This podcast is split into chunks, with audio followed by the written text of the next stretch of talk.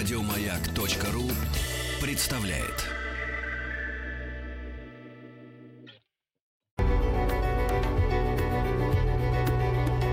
Много букв.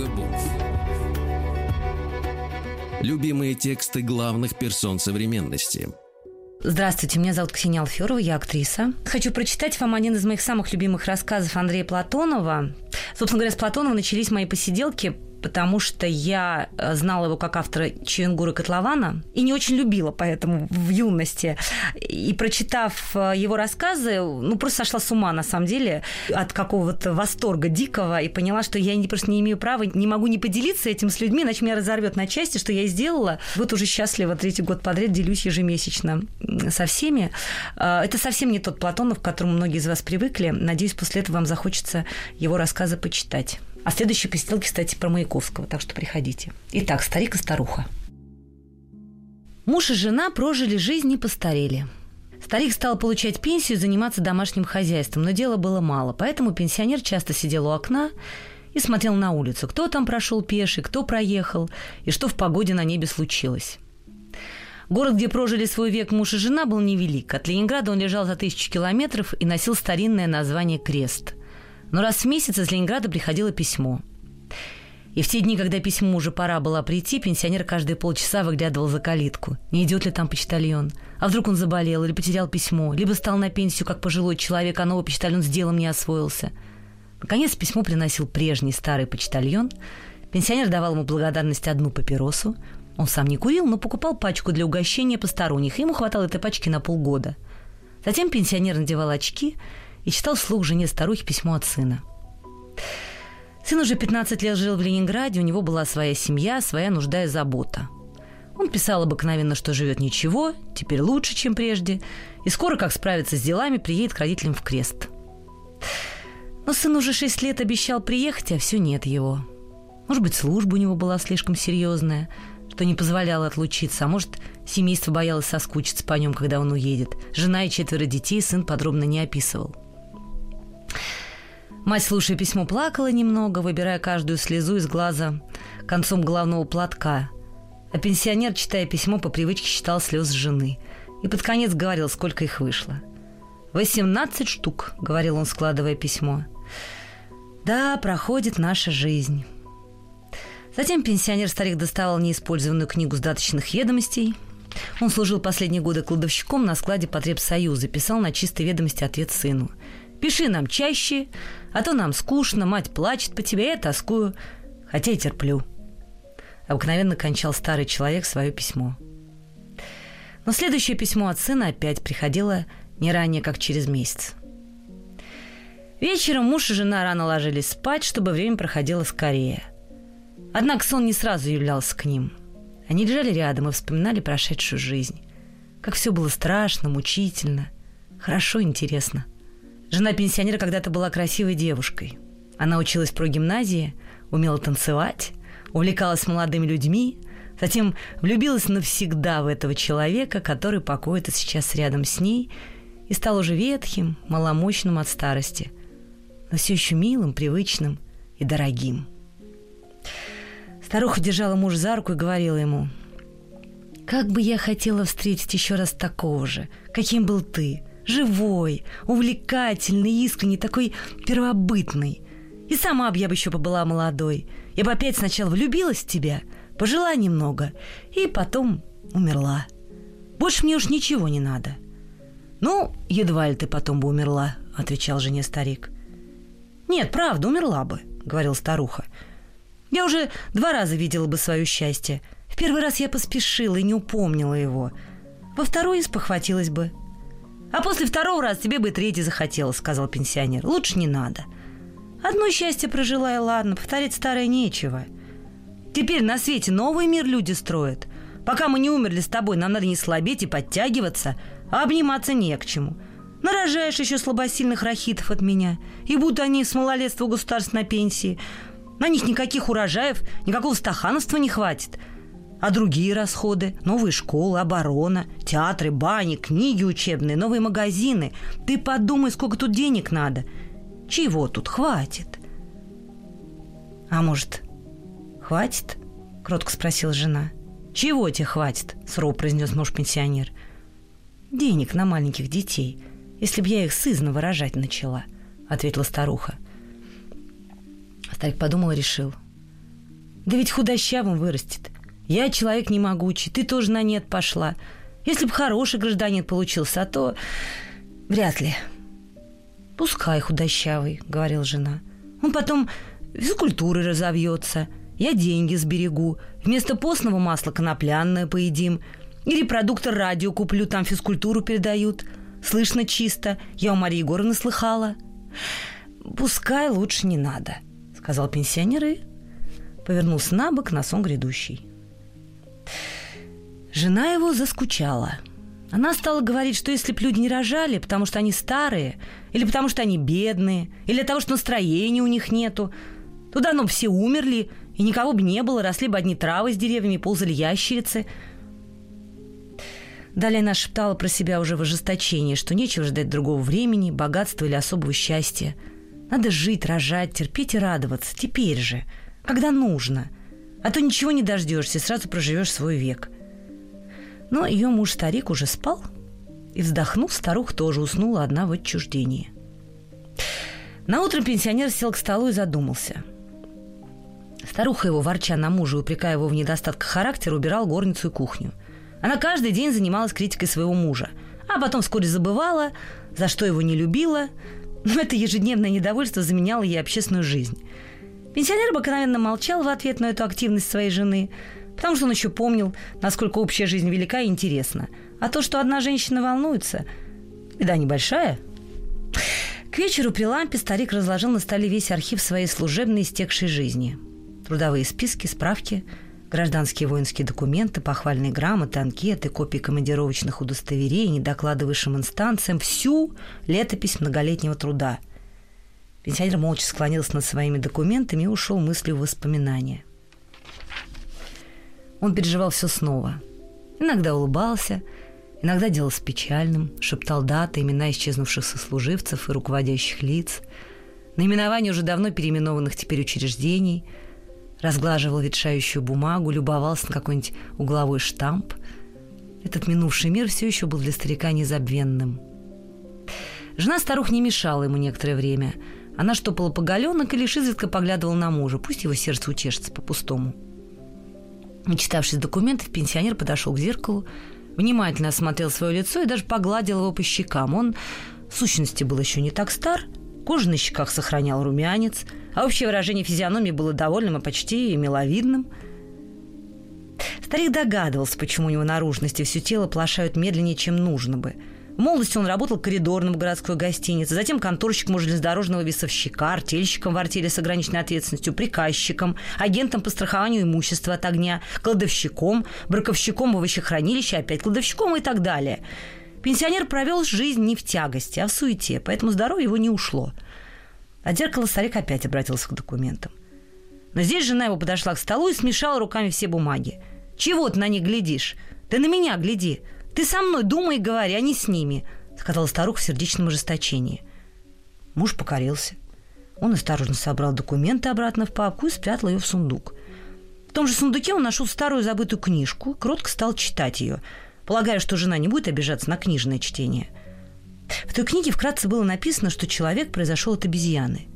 «Неужели?» – испугался пенсионер.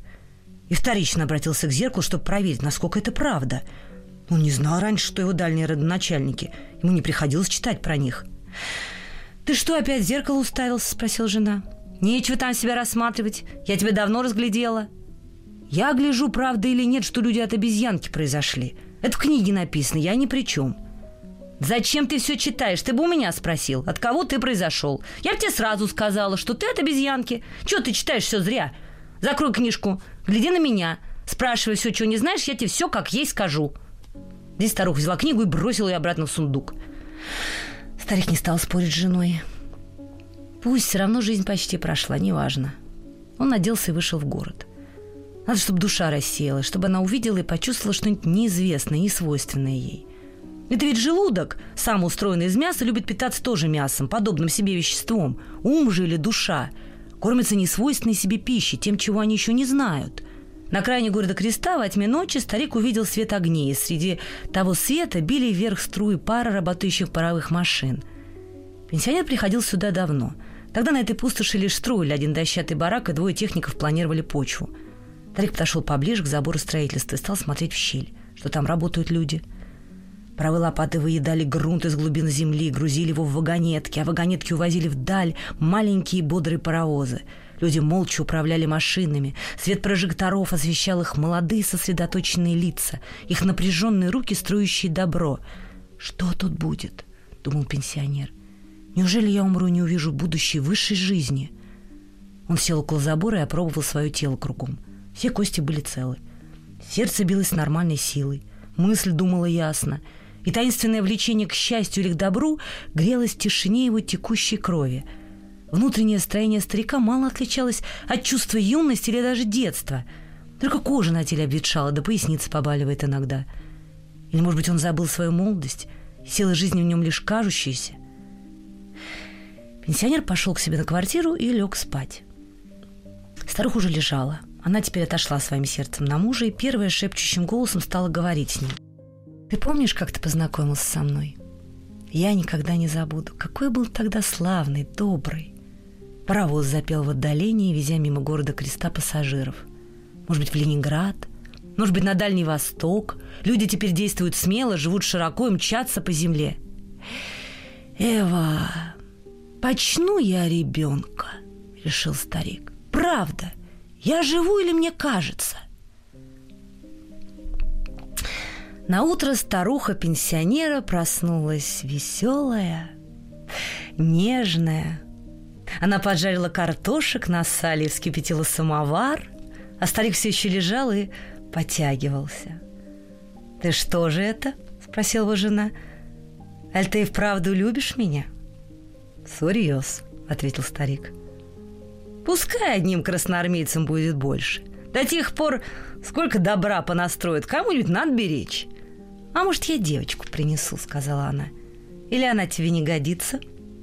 «Ну, годится и девочка», — произнес пенсионер. «Подрастет и сама нарожает мальчиков и девочек». «Да уж не иначе», — согласилась жена. «Неужели ж нет?» После завтрака старик пошел на строительство — проходной конторе он узнал, что здесь строят завод не бьющегося стекла. «Эва, это интересно», – подумал пенсионер, и попросился к начальнику. Ему дали пропуск и направили к прорабу. «Возьмите меня к себе», – сказал старик, – «или нельзя?» «Отчего нельзя?» – ответил прораб. «Помаленьку можно, но ты ведь старый». «Это я сверху старый», — объяснил пенсионер. «А внутри я свежий. Я писать могу, считать, головой соображать. Я человек усердный». Прораб равнодушно улыбнулся и промолчал. У него было спокойное, точно постоянно думающее грустное лицо. «Ну, попробуй быть завхозом нашего детского сада. Сумеешь?» «Непременно», — согласился старик. «Мне это дело мило. Дети же». «Иди оформляйся», — сказал прораб. «Я потом тебя проверю». Оформившись на службу, вечером пенсионер и его жена выпили четверть литра портвейна, покушали жамок на угощение и затем поцеловались. «А ты опять как прежний», — со счастьем удивилась жена. С тех пор пенсионер начал служить, а его жена понесла в себе ребенка. Хотя старик заведовал лишь хозяйством в детском саду, но его стало касаться уже все в мире. И работа транспорта, и посевы проса, и международная обстановка. Он рассуждал по вечерам с женой о всех силах счастья и горя, которые действуют сейчас в мире. И старику хорошо было в душе, что он трудится теперь на фронте счастья и вечного развития жизни. А его старая жена все слушала мужа и шила понемногу детские рубашки-распашонки. И больше молчала, чтобы лучше сберечь счастье своей семейной жизни. Так они и жили, пока не наступило положенное время рожать. Тогда служащий старик отвел свою жену в родильный дом, а сам пошел на работу, вытерев слезы волнения со своего лица, чтобы на службе никто ничего не заметил. К вечеру его вызвал к себе в контору прораб. «Знаешь что?» сказал он в грустном стеснении. Твоя жена родила девочку. Старый человек сел в кресло и согласился. Пускай живет. Вырастет, матерью новых людей будет. Это верно, произнес прораб, оставаясь печальным. Но мать твоей дочери сама умерла. Ребенок вышел большим, а твоя жена была уже пожилой, сердце ее давно устало. Мне врач по телефону звонил. Старик подумал, отчего его жены сердце так сильно устало. Она меня долго любила, сказал он прорабу. Вот и перетомилась. Говорил я ей, не надо. Пойдем, я тебе кормилец для твоей дочки подыщу, говорил прораб, отвлекая мужа от его тоски по жене. У нас есть на строительстве одна подходящая женщина. Пойдем скорее, согласился старик. Она зато счастливо умерла. Конечно, счастливый, подтвердил прораб. Умирать ведь тоже нужно. Если бы мы были вечными, не надо бы детей рожать. Разве это хорошо? Это плохо, ответил старый человек и, опустив лицо, тихо заплакал стараясь, чтобы его слезы лились в тайне.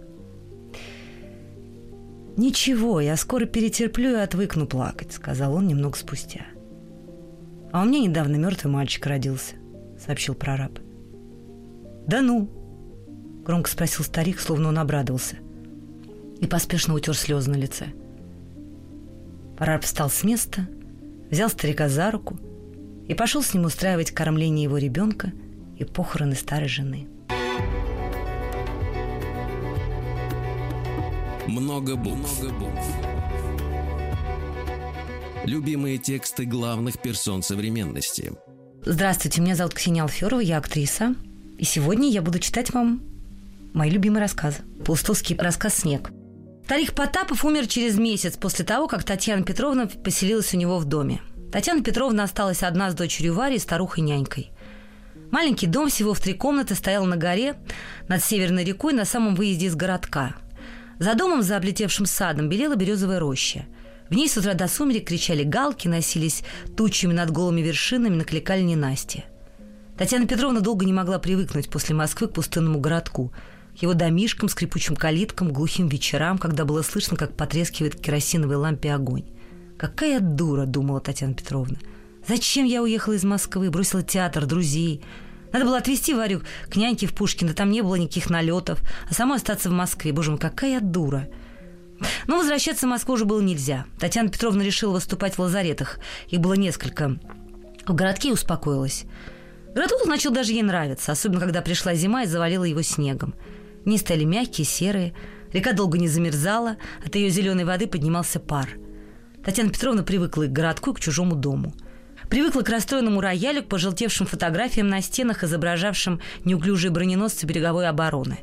Старик Потапа был в прошлом корабельным механиком. На его письменном столе с ветшевшим зеленым сукном стояла модель крейсера «Громобой», на котором он плавал. Варе не позволяли трогать эту модель и вообще не позволяли ничего трогать. Татьяна Петровна знала, что у Потапова остался сын моряк, что он сейчас на Черноморском флоте. На столе рядом с моделью крейсера стояла его карточка – Иногда Татьяна Петровна брала ее, рассматривала, нахмурив тонкие брови, задумывалась. Ей все казалось, что она где-то его встречала. Но очень давно, еще до своего неудачного замужества. Но где и когда? Моряк смотрел на нее спокойными, чуть насмешливыми глазами, будто спрашивал. «Ну что ж, неужели вы так и не припомните, где мы встречались?» «Нет, не помню», — тихо отвечала Татьяна Петровна. «Мам, с кем ты разговариваешь?» — кричала из соседней комнаты Вера. «С роялем», — смеялась в ответ Татьяна Петровна. Среди зимы начали приходить письма на имя Потапова, написанные одной и той же рукой. Татьяна Петровна складывала их на письменном столе. Однажды ночью она проснулась. Снега тускло светили в окна. На диване всхрапывал серый кот Архип, оставшийся наследство от Потапова. Татьяна Петровна накинула халат, пошла в кабинет к Потапову, постояла у окна. С дерева беззвучно сорвалась птица, стряхнула снег. Он долго сыпал белой пылью, запорошил стекла. Татьяна Петровна зажгла свечу на столе, села в кресло – Долго смотрела на язычок огня, он даже не вздрагивал. Потом осторожно взяла одно из писем, распечатала и, оглянувшись, начала читать. «Милый мой старик», — читала Татьяна Петровна. «Вот уже месяц, как я лежу в госпитале. Рана не очень тяжелая, и вообще она заживает. Ради бога, не волнуйся, не кури папиросу за папиросу, умоляю». «Я часто вспоминаю тебя, папа», — читала дальше Татьяна Петровна. «И наш дом, и наш городок. Все это страшно далеко, как будто на краю света. Я закрываю глаза и тогда вижу, вот я отворяю калитку, вхожу в сад. Зима, снег. Но дорожка к старой беседке над обрывом расчищена, а кусты сирени все в инии. В комнатах трещат печи, пахнет березовым дымом. Рояль, наконец, настроен, и ты вставил в подсвечники витые желтые свечи, те, что я привез из Ленинграда. И те же ноты лежат на рояле. Увертюра к пиковой даме и романс для берегов отчизны дальней. Звонит ли колокольчик у двери? Я так и не успел его починить. Неужели я все это опять увижу? Неужели опять буду умываться с дороги нашей колодезной водой из кувшина, помнишь? Эх, если б ты знал, как я полюбил все это отсюда издали. Ты не удивляйся, но я говорю тебе совершенно серьезно. Я вспоминала об этом в самые страшные минуты боя. Я знал, что защищаю не только всю страну, но и вот этот ее маленький, самый милый для меня уголок. И тебя, и наш сад, и вихрастых наших мальчишек, и березовые рощи за рекой, и даже кота Архипа. Пожалуйста, не смейся, не качай головой. Может быть, когда выпишусь из госпиталя, меня отпустят ненадолго домой, не знаю. Но лучше не жди. Татьяна Петровна долго сидела у стола, смотрела широко открытыми глазами за окно, где в густой синеве начинался расцвет. Думала, что вот со дня на день может приехать с фронта в этот дом незнакомый человек, ему будет тяжело встретить здесь чужих людей и увидеть все совсем не таким, каким он хотел бы увидеть. Утром Татьяна Петровна сказала Варе, чтобы она взяла деревянную лопату и расчистила дорожку к беседке над обрывом. Беседка была совсем ветхая. Деревянные ее колонки посидели, заросли лишаями, а сама Татьяна Петровна исправила колокольчик над дверью. На нем была отлита смешная надпись «Я вешу у дверей, звони веселей». Татьяна Петровна тронула колокольчик. Он зазвенел высоким голосом. Кутархип недовольно задергал ушами, обиделся, ушел из прихожей. Веселый звон колокольчика оказался ему, очевидно, нахальным. Днем Татьяна Петровна, румяная, шумная, с потемневшими от волнения глазами, привела из города старика-настройщика, обрусевшего чеха, занимавшегося починкой примусов, керосина, кукол, гармоника настройка роялей. Фамилия у настройщика была очень смешная – Невидаль. Чех, настроив рояль, сказал, что рояль старый, но очень хороший. Татьяна Петровна и без него это знала. Когда он ушел, Татьяна Петровна осторожно заглянула во все ящики письменного стола и нашла пачку витых толстых свечей. Она ставила их в подсвечники на рояле – Вечером она зажгла свечи, села к роялю, и дом наполнился звоном. Когда Татьяна Петровна перестала играть и погасила свечи, в комнатах запахло сладким дымом, как бывает на елке. Варя не выдержала. «Зачем ты трогаешь чужие вещи?» — сказала она Татьяне Петровне. «Мне не позволяешь, и сама трогаешь. И колокольчик, и свечи, и рояль. Все трогаешь. И чужие ноты на рояль положила». «Потому что я взрослая», — ответила Татьяна Петровна. Варя, насупившись, недоверчиво взглянула на нее. Сейчас Татьяна Петровна меньше всего походила на взрослую. Она вся как будто светилась и была больше похожа на ту девушку с золотыми волосами, которая потеряла хрустальную туфлю во дворце. Об этой девушке Татьяна Петровна сама рассказывала Варе. Еще в поезде лейтенант Николай Потапов высчитал, что отца ему придется пробыть не больше суток. Отпуск был очень короткий, дорога отнимала все время. Поезд пришел в городок днем. Тут же на вокзале от знакомого начальника станции лейтенант узнал, что отец его умер месяц назад – что в их доме поселилась дочерью молодая певица из Москвы.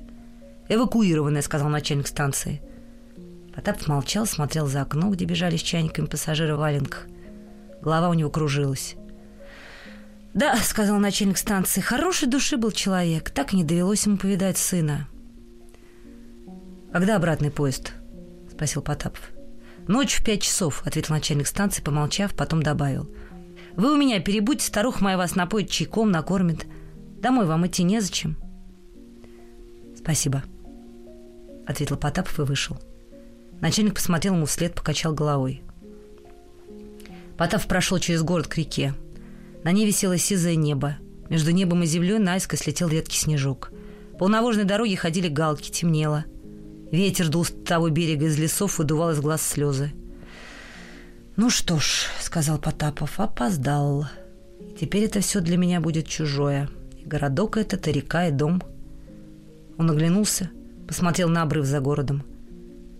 Там стоял вынес сад, темнел дом. Из трубы его поднимался дым. Ветер уносил дым в березовую рощу. Потапов медленно пошел в сторону дома. Он решил в дом не заходить, а только пройти мимо, быть может, заглянуть в сад, постоять в старой беседке. Мысль о том, что в отцовском доме живут чужие равнодушные люди, была невыносима. Лучше ничего не видеть, не расстравлять себе сердце, уехать и забыть о прошлом. Ну что ж, подумал Потапов, с каждым днем делаешься взрослее, все строже смотришь вокруг. Потапов подошел к дому в сумерки. Он осторожно открыл калитку, но все же она скрипнула. Сад как бы вздрогнул. Светка сорвался снег, зашуршал. Потапов оглянулся. К беседке вела расчищенная в снегу дорожка. Потап прошел в беседку, положил руки на старенькие перила. Вдали за лесом мутно разовело небо. Должно быть, за облаками подымалась луна. Потап снял фуражку, провел рукой по волосам. Было очень тихо. Только внизу под горой бренчали пустыми ведрами женщины, шли к проруби за водой. Потап облокотился о перила, тихо сказал, «Как же это так?» Кто-то осторожно тронул Потапова за плечо, он оглянулся. Сзади него стояла молодая женщина с бледным строгим лицом в накинутом на голову теплом платке. Она молча смотрела на Потапова темными внимательными глазами. На ее ресницах и щеках таял снег, осыпавшись, должно быть, светка. «Наденьте фуражку», — тихо сказала женщина. «Вы простудитесь. И пойдемте в дом. Не надо здесь стоять». Потапов молчал. Женщина взяла его за рукав и повела по расчищенной дорожке. Около крыльца Потапов остановился. Судорога сжала ему горло, и он не мог вздохнуть. Женщина также тихо сказала, это ничего. И вы, пожалуйста, меня не стесняйтесь. Сейчас это пройдет. Она постучала ногами, чтобы сбить снег с ботиков. Тотчас в синях отозвался, зазвенел колокольчик. Потапов глубоко вздохнул, перевел дыхание. Он вошел в дом, что-то смущенно бормоча, снял в прихожей шинель, почувствовал слабый запах березового дыма и увидел Архипа. Архип сидел на диване и зевал. Около дивана стояла девочка с косичками, радостными глазами смотрела на Потапова. Но не на его лицо, а на золотые нашивки на рукаве. «Пойдемте», — сказала Татьяна Петровна и привела Потапова в кухню. Там в кувшине стояла холодная колодезная вода. Висело знакомое льняное полотенце с вышитыми дубовыми листьями. Много букв. Любимые тексты главных персон современности. Пустовский рассказ «Снег». Девочка принесла Потапову мыло и смотрела, как он мылся, сняв китель. Смущение Потапова еще не прошло. «Кто ж твоя мама?» – спросил он девочку и покраснел. Опрос этот узнал, лишь бы что-нибудь спросить. «Она думает, что она взрослая», – таинственно прошептала девочка. «А она совсем не взрослая. Она хуже девочка, чем я». «Почему?» – спросил Потапов. Но девочка не ответила, засмеялась и выбежала из кухни. Потапов весь вечер не мог избавиться от странного ощущения, будто он живет в легком, но очень прочном сне. Все в доме было таким, каким он хотел его видеть. Те же ноты лежали на рояле, те же витые свечи горели, потрескивая, освещали маленький отцовский кабинет. Даже на столе лежали его письма из госпиталя. Лежали под тем же старым компасом, под которым отец всегда клал письма. После чая Татьяна Петровна привела Потапова на могилу отца за рощу. Туманная луна поднялась уже высоко, в ее свете слабо светились березы, бросали на снег легкие тени. А потом поздним вечером Татьяна Петровна, сидя у рояля, осторожно перебирая клавиши, обернулась к Потапову и сказала. «Мне все кажется, что где-то я уже видела вас». «Да, пожалуй», — ответил Потапов. Он посмотрел на нее. Свет свечей падал сбоку, освещал половину ее лица. Потапов встал, прошел по комнате из угла в угол, остановился. «Нет, не могу припомнить», — сказал он глухим голосом. Татьяна Петровна обернулась, испуганно посмотрела на Потапова, но ничего не ответила. Потапу постелили в кабинете на диване, но он не мог уснуть. Каждая минута в этом доме казалась ему драгоценной, и он не хотел терять ее. Он лежал, прислушивался к воровским шагам Архипа, к добежанию часов, к шепоту Татьяны Петровны. Она о чем-то говорила с нянькой за закрытой дверью. Потом глаза затихли, нянька ушла, но полоска света под дверью не погасла — Потапов слышал, как шелестят страницы. Татьяна Петровна, должно быть, читала. Потапов догадывался, она не ложит, чтобы разбудить его к поезду. Ему хотелось сказать ей, что он тоже не спит. Но он не решился окликнуть Татьяну Петровну. В четыре часа Татьяна Петровна тихо открыла дверь и позвала Потапова. Он зашевелился. «Пора, вам надо вставать», — сказала она. «Очень жалко мне вас будить». Татьяна Петровна проводила Потапова на станцию через ночной город. После второго звонка они попрощались. Татьяна Петровна протянула Потаповой бирюки и сказала, «Пишите. Мы теперь как родственники, правда?» Потапов ничего не ответил, только кивнул головой. Через несколько дней Татьяна Петровна получила от Потапова письмо с дороги. «Я вспомнил, конечно, где мы встречались», — писал Потапов. «Но не хотел говорить вам об этом там, дома. Помните Крым в 27 году? Осень, старые платаны в Ливадийском парке, меркнущее небо, бледное море. Я шел по тропе в Ариадну — на скамейке около тропы сидела девушка. Ей было должно быть лет 16. Она увидела меня, встала и пошла навстречу. Когда мы поравнялись, я взглянул на нее. Она прошла мимо меня быстро, легко, держа в руке раскрытую книгу. Я остановился, долго смотрел ей вслед.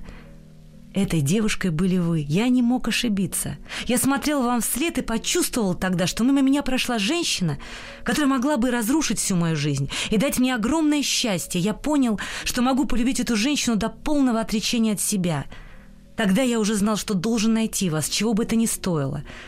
Так я думал тогда, но все же не двинулся с места. Почему? Не знаю. С тех пор я полюбил Крым и эту тропу, где я видел вас только мгновение и потерял навсегда – но жизнь оказалась милостивой ко мне, я встретил вас. Если все кончится хорошо, и вам понадобится моя жизнь, она, конечно, будет ваша. Да, я нашел на столе у отца свое распечатанное письмо. Я понял все и могу только благодарить вас издали.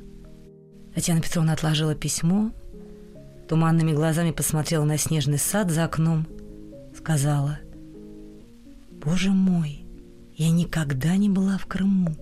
Никогда!» Но разве теперь это может иметь хоть какое-нибудь значение? И стоит ли разуверять его? И себя? Она засмеялась, закрыла глаза ладонью. За окном горел никак не мог погаснуть неяркий закат.